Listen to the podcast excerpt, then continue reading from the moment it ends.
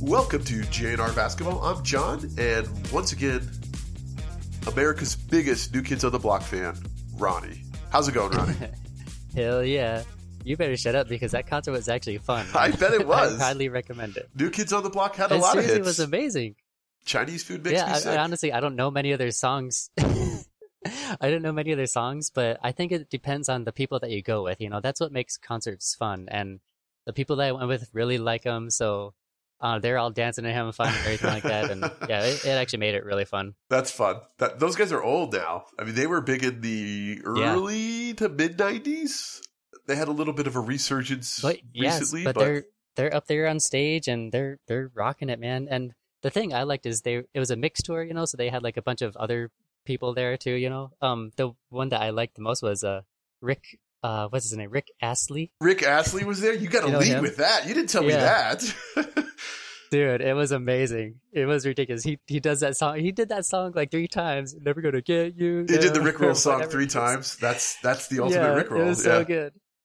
Yeah, What does the and then age um, group look Vogue like? was there. What does the age group look like at a It New was- Kids on the Block co- it was concert? my age group. It was like yeah, it was like mid thirties, Mid-thirties to mid-forties, okay. Um, It was yeah, it was it was a good group, you know, around my age group, and so and everyone was just there to have fun, and it was like it's like right after those shootings happened, you know, so it's just kind of nice to like have a big positive atmosphere to go to, and it's exactly what I needed just to kind of like get my head right too, you know, because yeah, man, we just we just wanted to have fun, you know, yeah. so that was really cool. They, I have yet to go to a concert since the pandemic. I am itching to go because I, I really do enjoy it, and it is a lot of fun with the crowd singing along and, and just the energy from all of that. So Yeah, I will need to pick a good one to go to first. Hopefully, hopefully sometime soon I could do that.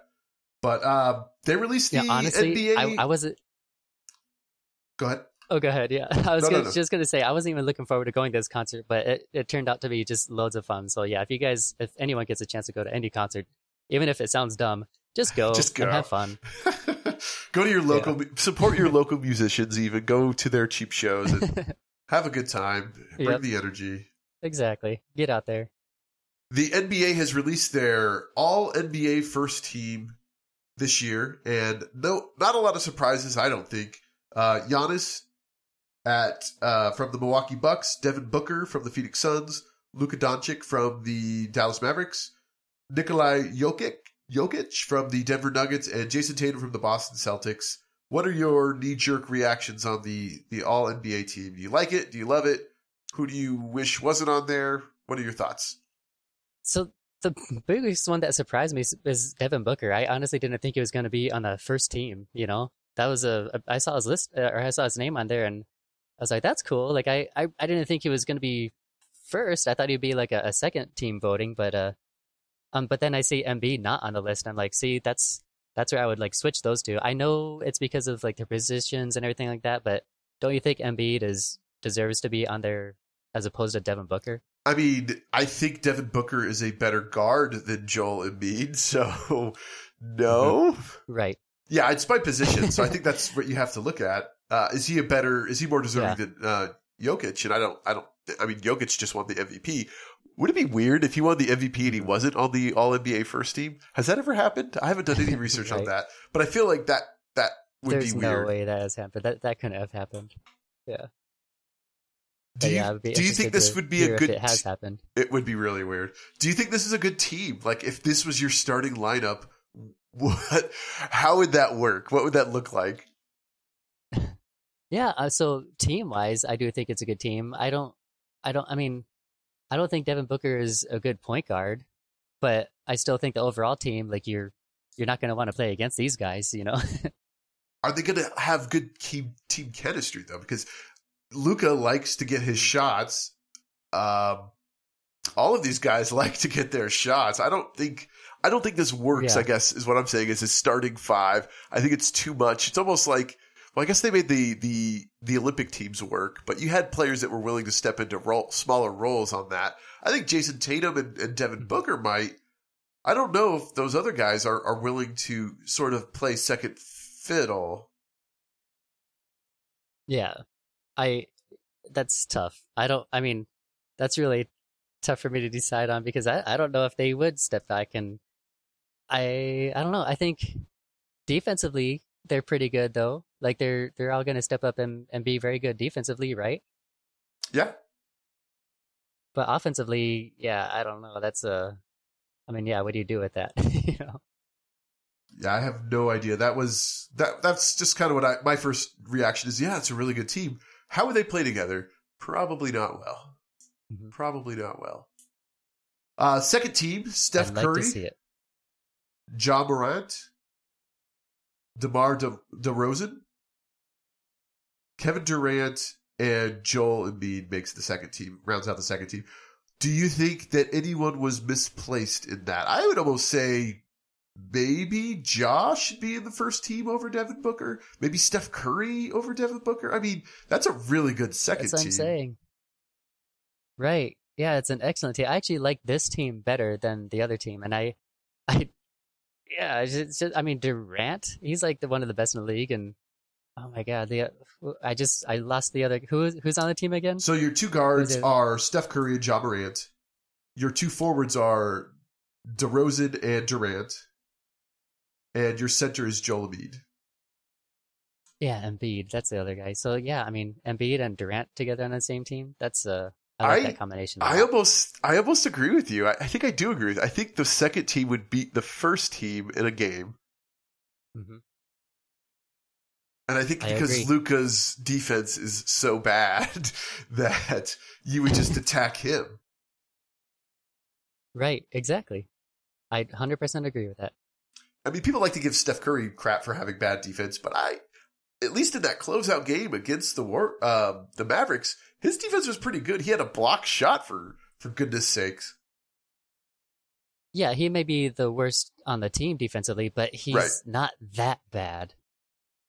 He's still He's still better than uh, Luka.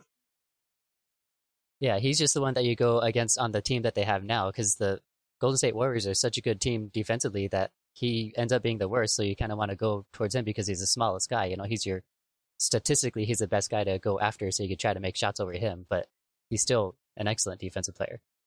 Yeah, I, I agree. I think the second team beats the first team. Let's take a look at the third team. Chris Paul and Trae Young make up your, your backcourt. Those are your guards. LeBron James and Pascal Siakam. I'm saying that wrong. Uh, I never can say Siakam. How do you say it? Siakam. Yeah, I'll never get that right. Uh, he makes those are your forwards, and Karl-Anthony Towns is your center. That's your third team. I'm okay with that as a third team. No, no real gripes. Uh, maybe, yeah, I'm fine with that. It's okay, but uh, I mean, this I feel like this team wouldn't do as good as a second team. I don't think this team would do as good as the first team overall. You know, I I just uh, it's mainly because of the first two guys, um, Chris Paul and uh, Trae Young. I don't think those guys are very good uh, defensively, and I think you could take that. That's like a big hole. That's like a weakness right there. If you're gonna go up against them, you could take both of those guys. Did you say you could take both of those guys as in me? Because I don't think that that's I true at all. I absolutely could. yeah. Give, put me against Trae Young, and I'll I'll own him day. Oh, He's not going to stop me defensively. yeah, I, I would love. Chris Paul, he'll, he might get a couple on me, but I would love to see that, Ronnie. So I saw something funny on Me Twitter. Too. We're, we're going to take a quick tangent here. I saw something funny on Twitter. It says there should be a rule in the NBA that each NBA player is allowed to fight one fan per season. I would oh, be on board with that 100%. Uh, oh, the- who, who thinks of that? That's like the best idea I've ever Yeah. had. That would be so entertaining too, you know. Because you But when when does that happen? Does that happen at the end of the year or just no, randomly? this Like, is how is that set yeah. up? I think it would it would be literally like you know in the NFL they have the red challenge flag. Each player has like a special maybe a flare gun or something, and it could be in the middle of a game and they just fire and they point to somebody in the stands and they're like right now everybody clears off the court. They bring in this little this little ring in the middle and they just they just fight. I think they should do it where they just the NBA players just charge in the stands and just start fighting some some No, no, we you know person in the stands. The NBA's done that. That did not work out well for anyone. I know. That's my favorite thing though. That was oh my god when uh That was your Um, Meta favorite thing? Did that the Malice in the Palace? oh it was so good. I I love watching that replay. Yeah, you got to have it organized. So f- You're fans know when they s- when Oh, they come in with their tickets at any point during this game, you may have to go to half court and fight one of the players. You gotta watch what you say. Then you know. I mean, this is gonna make people think about saying things. So yeah, I, that that'd be pretty cool to if that was allowed. So my Can next question just is like going to the game, just knowing that Oh, you- yeah. if you say one thing to set a player off, like he he has free roam to just go off on you. Yeah, I I don't think there's anybody in the NBA that I would even come close to winning in a fight. I yeah, s- I'm not a good fighter at Then all. Then I started either. thinking, is there anybody in the WNBA that I would be in a fight? And I still think that answer is no. And then I started thinking, never is there any professional athlete that I could potentially win in a fight? And I'm going to stick with no, unless, like, of, of the major sports, right? Uh, if we get to, I like, mean, Brittany Griner has a good reach too, right? who? Griner? Brittany Griner has Oh, a pretty long reach. So, absolutely, Yeah, I don't, I don't, yeah. Like, I mean, you're they're- going to be able to take her. they're professional athletes. They are. I don't Yeah. think it matters gender or sport. They're gonna whoop up on me. So I would be. I would be keeping my mouth shut. Yeah. Um, certainly not saying things loud enough where they would actually hear it. But I would just love. I would just love that. You know, Chris Paul got into it with a fan on Mother's Day. And I think he probably would have pulled out his little his flare gun, fired it into the air, and, and fought that Yeah. guy. Now it turns out it was a 13 year old kid, so I don't I don't know. Maybe Which would have made it even better to watch. Chris Paul beats a 13 year old. Half Well, court. yeah, and he deserved it. He was talking about my mama. yeah. yeah. They do like the whole thing. You know, Joe Rogan comes down and commentates. It would be it would be fun. Uh, I, I think I think you would have fans that would think that they could win in a fight against a professional basketball player. Um, I think that only has to happen once before people are like, ooh, oof, maybe not. Uh, anyways, back to the I old third would- team. No, go ahead, Ronnie. I got to hear what it, whatever you were going to say. I- is- I would- pro- I would. I was just thinking, like, can you imagine, like, me or you versus Metta World Peace when he, oh my, he just Yeah. went off on those fans. He just Yeah. whooped up on them. You know, I'm thinking of uh, who? What was the other big fight? Wasn't Ben Wallace in a big fight too? uh, Man, he would was murder someone. involved with that, the the Palace. Yeah, Um, wait, I would. who- wait, wait, wait. I mean, what did uh, Metta? When did who was Metta World Peace before he changed the name to Meta World Peace? Was that Ron Artest? Yeah. Okay. Woo. For a moment there, I thought I was in some sort I'm of. pretty sure you're, you're making me room. double think that. Yeah, Yeah, I'm gonna it- double check that just to be sure. But I'm yeah, pretty sure. I, I'm yeah. pretty sure it is. I, I, I'm. Yeah. Okay. Um, it's been so long since I've seen his regular name. You know? Yeah. Some of the top vote getters as well that did not make the team was Rudy Gobert, uh, Bam Adebayo, Jimmy Butler. Uh, were the top three. Then you have this next tier where you had a couple of guys getting one or two votes. Uh, but I think maybe you could make an argument for Jimmy Butler as one of the forwards.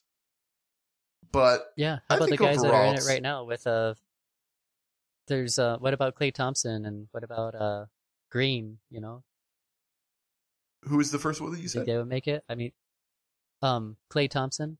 He was not. I mean, Klay Thompson didn't play a whole lot this year. Uh, Jaylen Brown got a couple of votes. Um, Mhm. Mikal Bridges got a vote. That seems weird. Like I understand he was he's on the all defensive team, but yeah, Yeah.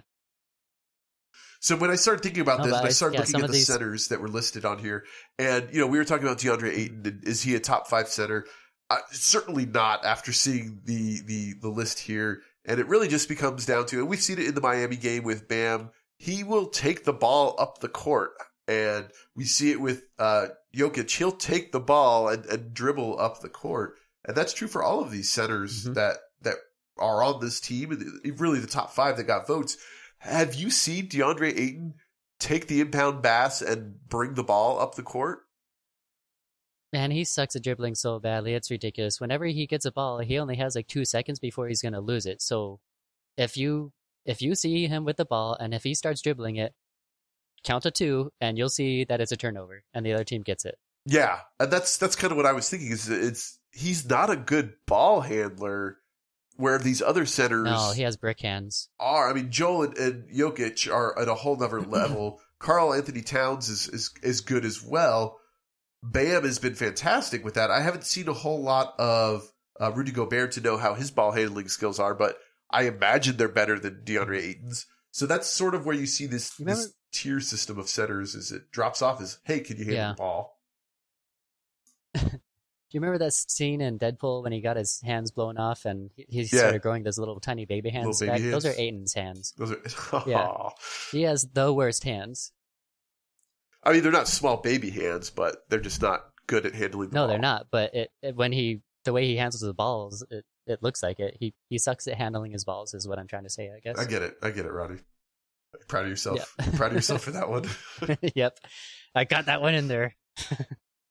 All right, so that's the All NBA team. Uh, no, I I agree with the first team mostly. I would say maybe Steph Curry over Devin Booker, but I think it's Mhm. nice to see Devin Booker sort of get that recognition by the league. Hopefully, uh, Right. hopefully he can continue and, and beyond this. You know, Luka is a great point guard. I don't know that he's the best point guard in the NBA, but certainly well deserved all around for for all of these guys. So, congratulations, you Yeah, guys, for the- making the NBA All Team. With the Booker thing, I, I get it because he was on. You know, they had the best record in the league this year, and he he had an excellent regular season. But when you saw how bad he played in those last few games, you know, just getting double teamed and turning it over like crazy. I mean, I I don't think he deserves to be in there anymore. You know. Yeah, they're going to print a retraction based off of recent performance. Right. Yeah, he was horrible. Did you Yeah. want to? uh Did you want to do trends, Roddy? Do you have something ready Sure. to go for that or no? Do whatever you want. No, So not we- at all. But I'm ready. yeah, let's let's shoot from the hip here. We were uh, recently talking about trends in the NBA or the things that direction that the NBA is going, and um, something maybe it could be something you like, it could be something you don't like, but just sort of how you felt about uh, some of these trends. And um, the one that it's been going on for a while, and, you continue to see it, is just the abundance of three point shooters in the NBA and how you know, to the point where on a fast break, and the Warriors do this probably more than any other team, on a fast break, instead of going for a layup or a slam, they'll pull up at the three point line and, and hit down an open shot. And, you know, it goes 50% of the time. So that's what, one and a half points Mhm. on average. Is that better or worse than doing an easy gimme layup or, or dunk? And Right. that's sort of driving the, to the hoop and getting two points. yeah, and that's sort of the the trend that I I'm not sure I I I'm not crazy about. Yes, it's exciting when they hit that three point shot, but when they miss it, which they're going to miss it probably 50% of the time, maybe give or take a little bit, then you just look kind of kind of silly. It's hey, you gave up free you gave up a two free points for a potential three points. Sort of that, you know, one Yeah, in hand is worth more than tough. two in the bush expression. So that's just a trend that I'm not crazy about. And I don't think the analytics or the statistics of of how those points go really support doing that. So just kind of wanted to know how you feel about that. If you have the same sort of frustration or, or, or if you're a fan of it.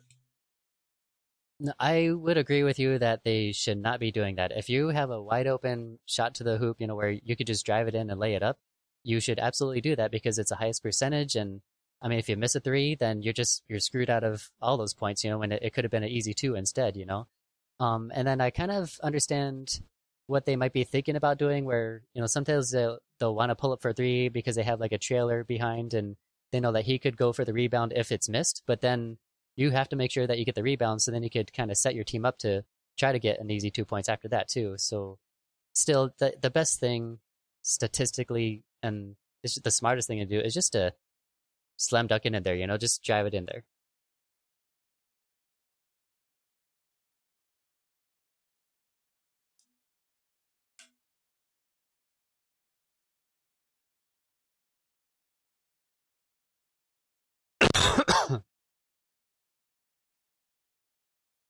Hey, Hey. I don't know what happened.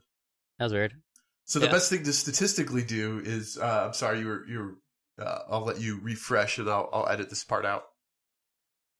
Yeah, the best thing statistically to do is just to drive it in there and not go for the three points. You know, I mean, it just doesn't make sense to shoot a three point shot. You just need to drive it in there and get the easy two, and then be done with it. Then you got two points, and you just go back on defense. You know, So the the counter to that, because uh, this is another not necessarily a trend, but something that I see that I I don't know that I necessarily agree with is you you have the fast break, you've decided you're going to go and lay it up or dunk it in, and you have a defender that's trailing you. If you're that defender, do you want to foul to try to stop them from getting that, or do you just let them take it and get the ball back in and, and, and start your up start up your offense again? I if I was a defender and I was trailing, if I had the opportunity to, I would try swiping down at the ball. I wouldn't go to you know defend and like jump and try to block it. I would try to swipe down at it, you know, and try to you know knock it out as they're raising up to shoot the shot. If I couldn't do that at all, I would just let them shoot it and just wait for the rebound. I, I agree with that. At some points, it's it's almost a foregone conclusion that they're going to get that basket, but they'll they'll try to foul them almost a dangerous fashion when they're behind them to try to stop the shot from going in. And, and maybe it works sometimes that they're going to get two, three throws, but sometimes it doesn't. And now you're giving them a chance at a three point play. Not only that, but now you're putting yourself in a bad situation. You could be getting into foul trouble or, or uh, end up in foul trouble as the game progresses. So I never really understood that is why would you give them a benefit, which is you getting a foul to stop something to potentially stop something that's more or less a done deal. So I just just don't necessarily right. agree with that. That seems to be the common trend as well. That that's probably more common than the the pulling up and shooting a three. Is that I'm going to foul this guy hard and hope that he doesn't make it. Um, now, if you are going to foul, you you really need to hope that they don't make it. Uh, otherwise, you look really silly mm-hmm. with if you're giving them an extra shot. Uh, you know, the end one. But I, I just think it might be better yeah. to let them to let them have it. We had three people foul out of the game six, Boston versus Miami. I didn't look at all yeah. of their fouls. I'm gonna have to go back and see. But maybe one of those fouls, at least one of those fouls, were in sort of those situations where you didn't really need the foul. You could have just conceded the basket and got mm-hmm. back on offense, and it put you put you in a bad position. Um, so I'm not a huge fan of that trend either. It seems to be more common. It seems to be getting more. They, they really want to make sure they don't get that ad one um, so they're fouling really, really yeah. hard, and sometimes that becomes a flagrant or someone's going to get hurt. You're never a fan of that. That's a, a silly way for somebody to end their season or, or end their night, even uh, by getting a hard foul yeah, because of a, a fast break. Yeah, I've I've seen it too. Like when they're going back to the three point thing, you know, where when they're wide open or they have a fast breaker or something, they pull up for three. I feel like that when the defender, if there's any defender close by, if they just let them shoot it, then it seems like they, they most likely miss they're it because they're like so wide open. Yeah. They kind of like, yeah, they kind of get that pressure. Like, okay, now I have to make it because I'm so wide open, and they end up not making it. You know? yeah, I've seen that too, where they're expecting contact on the layup, and they end up missing it because it yeah. doesn't come, and they're like, oh, so yeah, maybe maybe it's yep. better to just fake them out and pretend. I was see. Uh, this is completely unrelated. Now we're, we're going way off in the left field. Um, you know, when opposing players are taking three throws, I would love just for the entire stadium to go absolutely silent. yeah, I have you have you ever seen those big air cannons? do you know? Do you know what I'm talking about? There's like these big plastic round things. Yeah, yeah, yeah, yeah. They pull back and they let go. I. I want to get the whole Phoenix Sun Stadium, like the whole left side, some of those cannons, so that it could just a gust of affect air. the ball when they shoot their free throw. You know, I don't know if that would like, work. I don't make it miss by yeah. like five feet. If they all pull at the same time and a big gust, you know, just pushes it. Oh, but I, I would just love it to go absolutely like completely silent. You can hear a pin drop silent. Mm-hmm. I think that'd be really really funny. Yeah, that makes sense for yeah. Instead of it would kind of like becomes like because they always do that for the home team. You know, it's always silent. Well, it's not super it's silent, and it's right? It's silent. still quite a bit of chatter well, yeah. and stuff. But if they could just make it si- but, silent and, as yeah, like it was during the bubble, like ridiculous, yeah like the during the moment of silence, right, you right. just like dead. Like you hear a pin drop, and then the guy's just like, "This is so weird," and then he just. Or you have like one designated fan that yells out just the most random word right as they're about to shoot, that just completely throws them off. Yeah, what? So I would love to see that. I don't think we'll ever see that because it's too many people to get on the same page, and you know, not even the wave yeah. can make it all around the stadium sometimes. So never, never gonna happen. There was a big thing. There was they did that at a at the Coldplay concert. They did the wave actually, and it worked. They made it all the way around. Oh, nice. But um, one th- uh, what the hell were we just talking about? we were talking about layups and quiet yeah. free throws. You had some wind machine that you were going to invent to uh, have the yeah. fans do. I don't remember what I was going to say. It was it was something that had to do with the the moment of silence or something like that. I don't know. Whatever. but yeah, can I? I want to go over my pet peeve. Yeah. So my biggest pet peeve is um just when players lay on the ground after you know supposedly getting hurt. You know, finger quotes.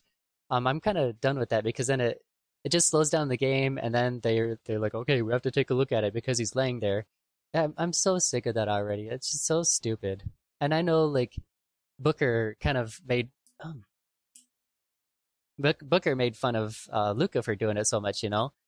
And Booker uh, does it. I, I Booker does it quite a bit as well. He does the lay flat on my back thing, which is in my pay, in my book the exact same Yeah. thing. Well, when when Luka was doing it so much, and then Booker did it, and he called it the Luka special, that cracked me up, you know. But yeah, I I I just don't like any players doing it. I don't like Booker doing it either. I don't like any players doing it. It's it's just becoming a, a huge thing where it's just affecting the the way the game is, and LeBron does it a lot. Ugh, I'm just I'm done Yeah, there was in Game Five, Boston versus Miami. Uh, Kyle Lowry pretended he got hit by an elbow, and they, he got the call. Um, and it's like Mhm. the NF, the NBA needs to do something about it, and I don't know what what it is. Maybe you review those afterwards, and if they're a flop like this clearly was, you suspend them a quarter, and then the second time they do it, they you know two quarters and three quarters until they're missing all Hmm. of this. So it's sort of punitive, but they got it that. Suspend a they got to do yeah, something like because it's getting bad and it's effective. The refs are calling it, so you have to do it after the fact because you can't. Ex- uh, the refs got so much going on, and then expecting them to come over and look Right. at review every single. They review so much crap as it is. It's it's exhausting when there's two or three Right. plays in a row that need to be reviewed. It's just like, come on, just Yeah. just come on. And I, I think the players sometimes, you know, pretend to get injured and then just to kind of like get back at the other players from before for creating a review. They're like, fine, well, we're, we're going to create a review too, just to show you how dumb it was, you know? I don't know. It's just, I'm tired of it. Oh, that's a that's a trend that I I agree with. I'm not a fan of. Not a fan at all. Uh, any trends that you are? I'm trying to I'm think trying of to think of a trend that I am a fan of, and um, I like sort of what some of these teams have done, where they have that bench player that whenever they come in, you know, they get the huge applause and they sort of become the fan favorites. I think that's really fun to watch and see happen. Uh, the first player that comes to mind is you know Tacko when he comes in, how just the crowd goes absolutely nuts. Uh, I love that guy. Yeah. He just looks so funny when he plays basketball. I- Um, I remember Pat Burke used to do that for the Suns too. yeah, yeah. Tacko Fall is seven foot six. He's just an absolute monster. And the same for that dude on the Mavericks who's super tall. Yeah, I was just thinking of him too. I, I can't think of his name. I want to say like, Boban.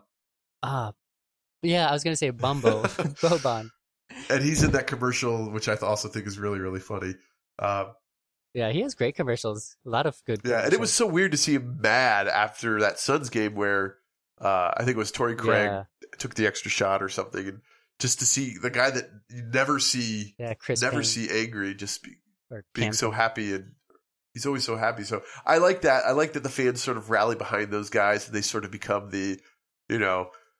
A, lovable loser is too harsh. They're not losers by any fact. They're professional athletes, but just the the the joy that fans they're get. yeah, because you know when they're coming in the Yeah, game, most of the a- time They're likable. they're likable, and when they're coming into the Yeah. game, it's because you have a big lead, or um, I don't know. It's just it's easy to root for those sorts of players. Uh, I think I think I like that. I like the the positivity that it brings to the stadium uh, when something like that happens. Definitely. All right, Ronnie, let's take a look at the 2004 NBA draft.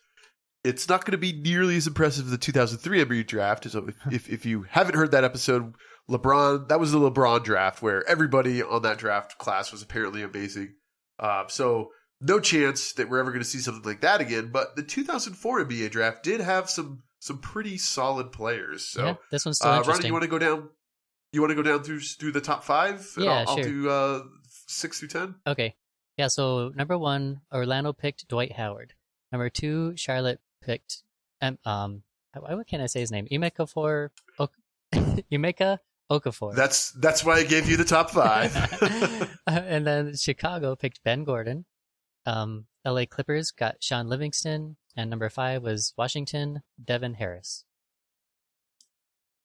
Uh, what as we pulled this up, Dwight Howard went to the Orlando Magic. They also drafted Shaquille O'Neal when they had the first overall pick. Mm-hmm. They have the first overall pick again this year, and the the speculation is, I believe they're they're targeting one of the seven footers They- coming out of the draft. So did they just like taking centers when they have the first overall pick, or do they get the first overall pick just to take centers?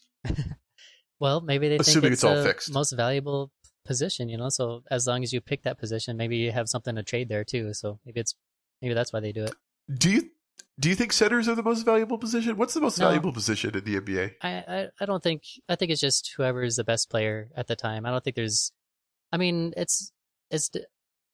Well, I don't know.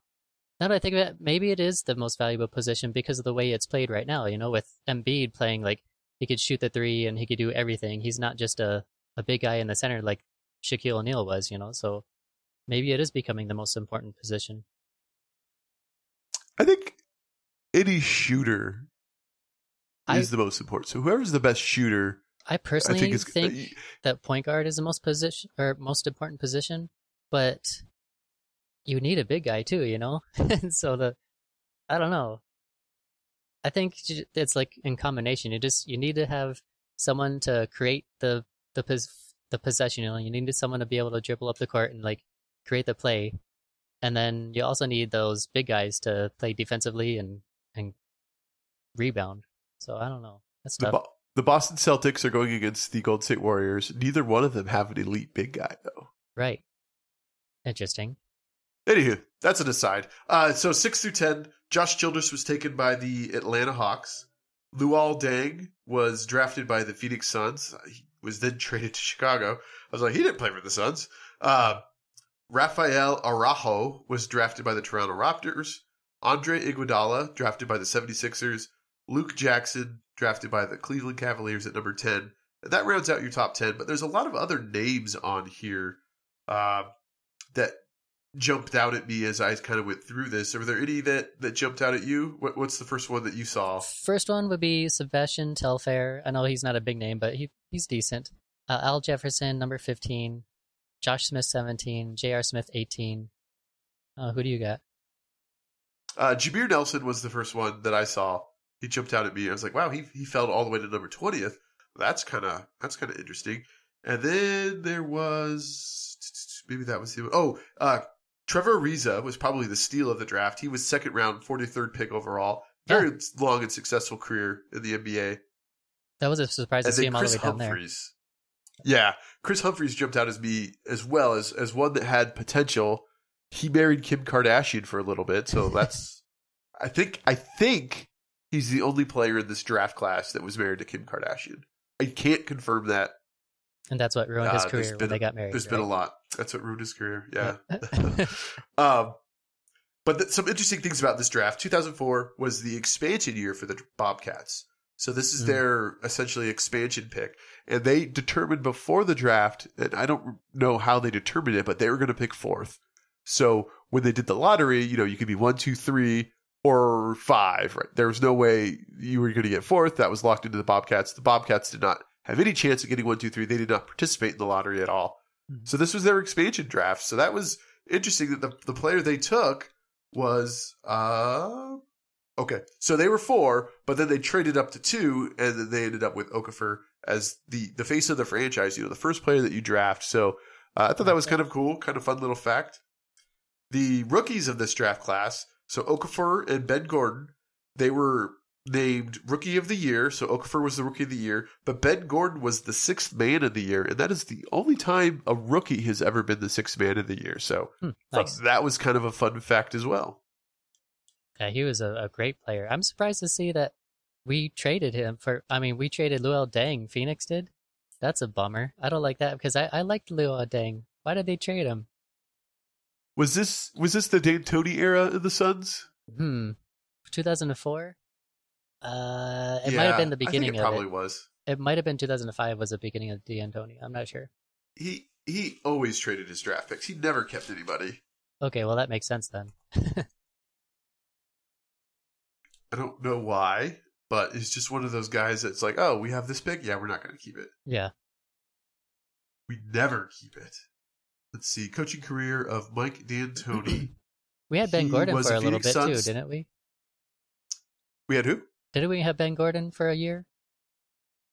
The No, Suns? I think Ben Gordon was a restricted free agent, and the Suns made an offer, but uh, he did. He was retained by the team that controlled his Oh, rights. I believe. I might be thinking of Aaron Gordon. Oh, I don't know. It was a Gordon involved. uh, but D'Antoni was the head coach from 2002 to 2008, so this was right in his wheelhouse where he refused to draft anybody. Yeah. Just played with the guys he wanted. So, yeah, that was uh, that's the top 10 of the 2004, 2004 NBA draft. Some notable players along the way and some fun facts for you. So, let's let's do our redraft, Ronnie. yeah. I am excited about this because there's some interesting names on here that really kind of pop up, and uh, yeah, I, I I'm excited to hear what your top five is versus versus my top five. So let's let's do our number ones. I'll go first. Number one in the draft, just a refresher, was uh, Orlando Magic. They took Dwight Howard. In my first pick of the redraft, I am sticking with Dwight Howard. He was the best Okay. player to come out of this draft class. He is probably going into the Hall of Fame. I, I don't know. Yeah, he's going to the Hall of Fame. But Dwight Howard, number one overall pick for uh for team for Team Jon. yeah, I was wondering if you're going to change that at all. I, I wouldn't have changed it either. I would also pick Dwight Howard too as well. Okay. Number two. The number two overall pick in the actual draft was uh Okafor, who had a solid career, but I am bumping him off of my top five actually. And I am taking Andre Iguodala for my number two. Yeah, that's a good choice right there, man. So you're going to skip over all these other players. You're going to go all the way down to number nine with Iguodala. Yeah, and let me let me tell you why. Looking at this draft class, Andre Iguodala had the third most points in the NBA in, of this draft class. Mhm. So Dwight Howard was number one. Andre was number three. Andre played the second most minutes of anybody in this draft class. And there's a stat called VORP. I don't know if you've heard of VORP. I don't know what that is. Tell me what that is. Vo- VORP is value over replacement player. So Okay. it's sort of like, hey, because of you, this is the value that you get. So a positive number is the higher your positive number is, the better you are. A negative number means they would have been better with a different player. Oh, sort of is the that what the average plus minus player of that position. Uh, no, that's that's uh, I don't know what that is, but this Okay. is this is based on their career, Oh, right? alright. So it's a little bit trickier. So let's, for example, Dwight Howard was the best player in this draft. I think we all agree with that. Mhm. His VORP was 39. Gotcha. So against the average center, he got you 39 more points a, a, game offensively. Wins? I don't know what it means. Um, the box score estimate of the points per 100 team possessions that a player contributed above the replacement level player translated to an average team and prorated to an 82 game season. So they take some numbers, they do some math, and they come up with this number. Interesting. Uh, so 39 is Dwight Howard's. Andre Iguodala, his is 41. So in theory, based off of VORP, he is the better than Dwight Howard. I don't know that that's necessarily true, but he is just a fantastic player. He's from the University of Arizona, so you know, got to give him some some U of A love, yeah. despite me being an ASU guy. But you always support those guys. So yeah, I took him. I took him at number two. Okay. Well, I I love that pick by the way because he's one of my favorite players, and I think doesn't he still play in the league too right now, or did he just retire? Let me look real quick. Yeah, he's still in the Golden State know. Warriors. Yeah, I knew that. Oh yeah, ha! They shows he show him on the bench talking to Draymond right, because right. I think he's injured. He's he's not Yep. active if if he's playing, but he is on a roster. Yeah, Yeah, he's amazing, and he's he's every time I've always seen him on the floor, he's just such a big presence down there, and and that just he always has a big impact on the game when he plays. I wish they would play him more, but I know he's injured, so uh, hopefully uh, that'd be cool if he was actually playing in the finals. I don't know if that'll happen, but anyway, so my number two, I so I don't know enough about Okafor. I I I remember his name. I remember he was a decent player, but I think I would pick Ben Gordon over him. So Ben Gordon was number three. I would move him up to number two over Okafor. Um, ben Gordon was just a, a really good guard, and it just seems like no matter what team he played for, he was he was always up there and and scoring and everything. So I I would choose him. He always made every team better. Okay. Ben Gordon did not make my top five. Really? Yeah, I'm, I'm looking at his his assist numbers. I'm looking at his total points. Um, he was in the top ten of all of those categories, but towards the bottom of that top ten. So yeah, I, he did not make my top five. So interesting. Yeah, I saw Okafor was injured for you know a a few years there, so that's the only reason I mainly boot um bumped him a little bit because he was just hurt, and he, um, Ben Gordon had a very long career and decent numbers all the time every year he played. Yeah, no, certainly had a good career. You can't can't fault you for that. You definitely when you when you pick a player in the first round, you always hope that they can make a contribution. And, and Ben Gordon certainly did that and more. So Mhm. yeah, it's a solid pick. Solid pick for you. Solid pick for uh is it the Sixers that we said that drafted him. I don't have it in front of me anymore. No, the Bulls. The Bulls. Yeah. And Okafor had some sort of injury, some sort of neck injury in 2013 and 14, where he just he didn't play. Like he was still rostered for the team, but he didn't play for four years straight with a neck injury. That's that's killer. Oh wow. Yeah. I don't know what happened. I kind of maybe I'll YouTube that one. I don't think I want to. uh, with my number three pick, I'm taking Josh Smith.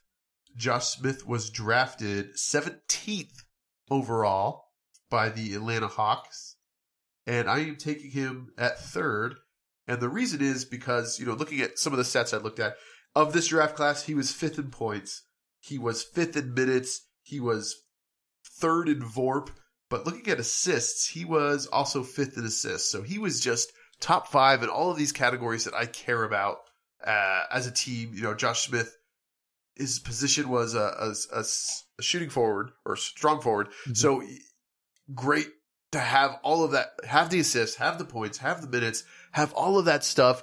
And he's probably not going to be the know, the elite superstar on your team, but he is absolutely a critical piece that, that makes a difference between winning and losing very, very often with his overall play. So Yeah. Josh Smith is my number three overall pick. I like how you're going based off all of these stats and everything like that. I'm just going based off of like memory and and the players that I I remember playing. You know, so my number three pick uh, would be Shaun Livingston. I just remember he was always tough to play against. Um, he he was drafted by L.A. Clippers, you know, number four. So I'm moving him, up just one position. He'll be my third. But I just remember when we played against him, the Suns played against him. He was always a tough tough opponent, and um, he just drove me crazy. So Yeah, Shaun Livingston, that's a good pick. He played 14 years in the NBA. He was in the top 10 for pretty much every category uh, during of this draft class. So can't really can't really complain about the pick too much. His uh his VORP is 4.3, which is on the lower side. So I don't know that I would would pick him based off of that, but I also don't know if I know what VORP is. So take that with a grain of salt. You know, the biggest thing that I remember is when he was on Golden State Warriors towards the end of his career. Um, it says here he was on there for 2014 to 2019, and that was during their years when they just started taking off. You know, they they started winning championships. So, um, I that's why I would pick him number three because he just he was a very impactful player during those times. was he getting minutes with those with those teams? Yeah, yeah, he was big, getting good minutes. He had three starts. What? Three Yeah. starts. Yep. And uh no, his his minutes played were decent though. They were about twenty minutes per game. Um last two years they were fifteen minutes. Okay. No, I mean that's a, that's that's a great way to end your career, right? Is coming off the bench in a supporting role for a championship team. Uh doesn't get much Yeah. better than that. Okay. Well, with the number four pick, I am taking Luol Deng. He was originally Yeah. taken with the seventh pick, so not a huge move there. Uh, he is from the United Kingdom, but yeah, I'm taking him at number four uh, for a lot of the same reasons that we already talked about. He was fourth in points of this draft class. He was fourth in minutes of this draft class. He was fourth in VORP of this draft class. So it seemed like he really wanted to go fourth. So I'm going to take him at fourth. It's funny that I picked him number fourth because that's coincidentally who I had number fourth. Just Oh, interesting. I know you're Okay. you're you're like all over the place, but uh yeah, I, I really like Luol Deng at number four too as well. Um just going down the list compared to all these other guys, I, I think he's a perfect fit for, for number four. Um there's there's a, a few others that I'm like my number five pick though, that one, that one was was tough for me. So I'm just gonna go straight to that one because we're you know we're the same at number four. Number Yeah, yeah, go ahead. five, I actually picked Iguodala because um he was you know drafted number nine, Deng, Deng number seven. So yeah, I think Iguodala should have been number five in this draft, and yeah, he he's such a good player. I, Iguodala is honestly one of my most favorite players. I like him and Ibaka a lot. I wish those two were on the same team because I think they have a very similar style of play. They're just very, very big, very lanky, and they they are very impactful on the teams. So I, I, I like him at number five. Okay, no, that's a good pick. I, I really struggled with number five as well. Uh, I I had Al Jefferson written in at number five. I ended up crossing him off, and I wrote in the number forty three overall pick, Trevor Ariza. Mm. And, the reason was Yeah, because okay. Trevor played so much time. I mean, he was in the NBA for eighteen seasons. He was Yeah. third on the total minutes of third on the list of total minutes played. So this dude, this dude put some miles on those feet, and uh, his Mhm. VORP was was the fifth highest. So I, I don't think you could go wrong with either Al Jefferson or Trevor Ariza. But I, I just I picked Ariza. Ariza, uh, we mentioned it before the podcast. He was a short timer on the Suns, but Yep. fun guy to watch play. And again, not one of those guys that's going to be the superstar of your team, but he is definitely a piece that you need if you're building a championship team. He was on the Lakers this year. Oh, he played this year too. Wow. Okay. Yep. Yeah, so we'll see if he continues his career too. Did he have a, a lot of minutes? I don't know if you have his stats up in It- front of you. Yeah, it says 19 minutes per game. So yeah, he. Yeah. I don't remember Wow. him playing at all this year though. Yeah. I didn't watch a it ton of says 21 Lakers and 22. basketball, so Yeah. it's kind of That's Kinda what hard to- me. I wonder if he got injured towards the last part of the year. I don't remember him playing with LeBron or anyone, but well, you know, maybe he was filling in for a lot of those injured players too. yeah, maybe. So that's interesting. 2003, you know, LeBron was drafted. 2004, Trevor Ariza. That that really is an old team. Yeah. everyone made fun of them, but when you look at it, like, yeah, that's that's they got it's the the AARP team. So there you have it. My top five: Dwight Howard, Andre Iguodala, Josh Smith, Luol Deng, and Trevor Ariza. I don't remember yours, Ronnie. Will you recap your top five for us? Let's see if I remember too. So I, I got Dwight Howard, Ben Gordon, Shaun Livingston, Luol Deng, and Iguodala. Those are my top five. That sounds right. And I was Yep. really close to. I, I wanted to move J.R. Smith way up this list too. Like I think he probably would have been my number six because I, I I really liked him a lot too. So, um, yeah, I, I don't know. It's number five was tough. There, there's so many good players. I remember Kevin Martin. He was an excellent player. Ariza, I didn't make my top five, but I mean he's right up Yeah, there someone- with these guys. So Jameer Nelson went number twentieth overall, and he was uh, Mm-hmm. an all star as well. So that definitely had some some really good players.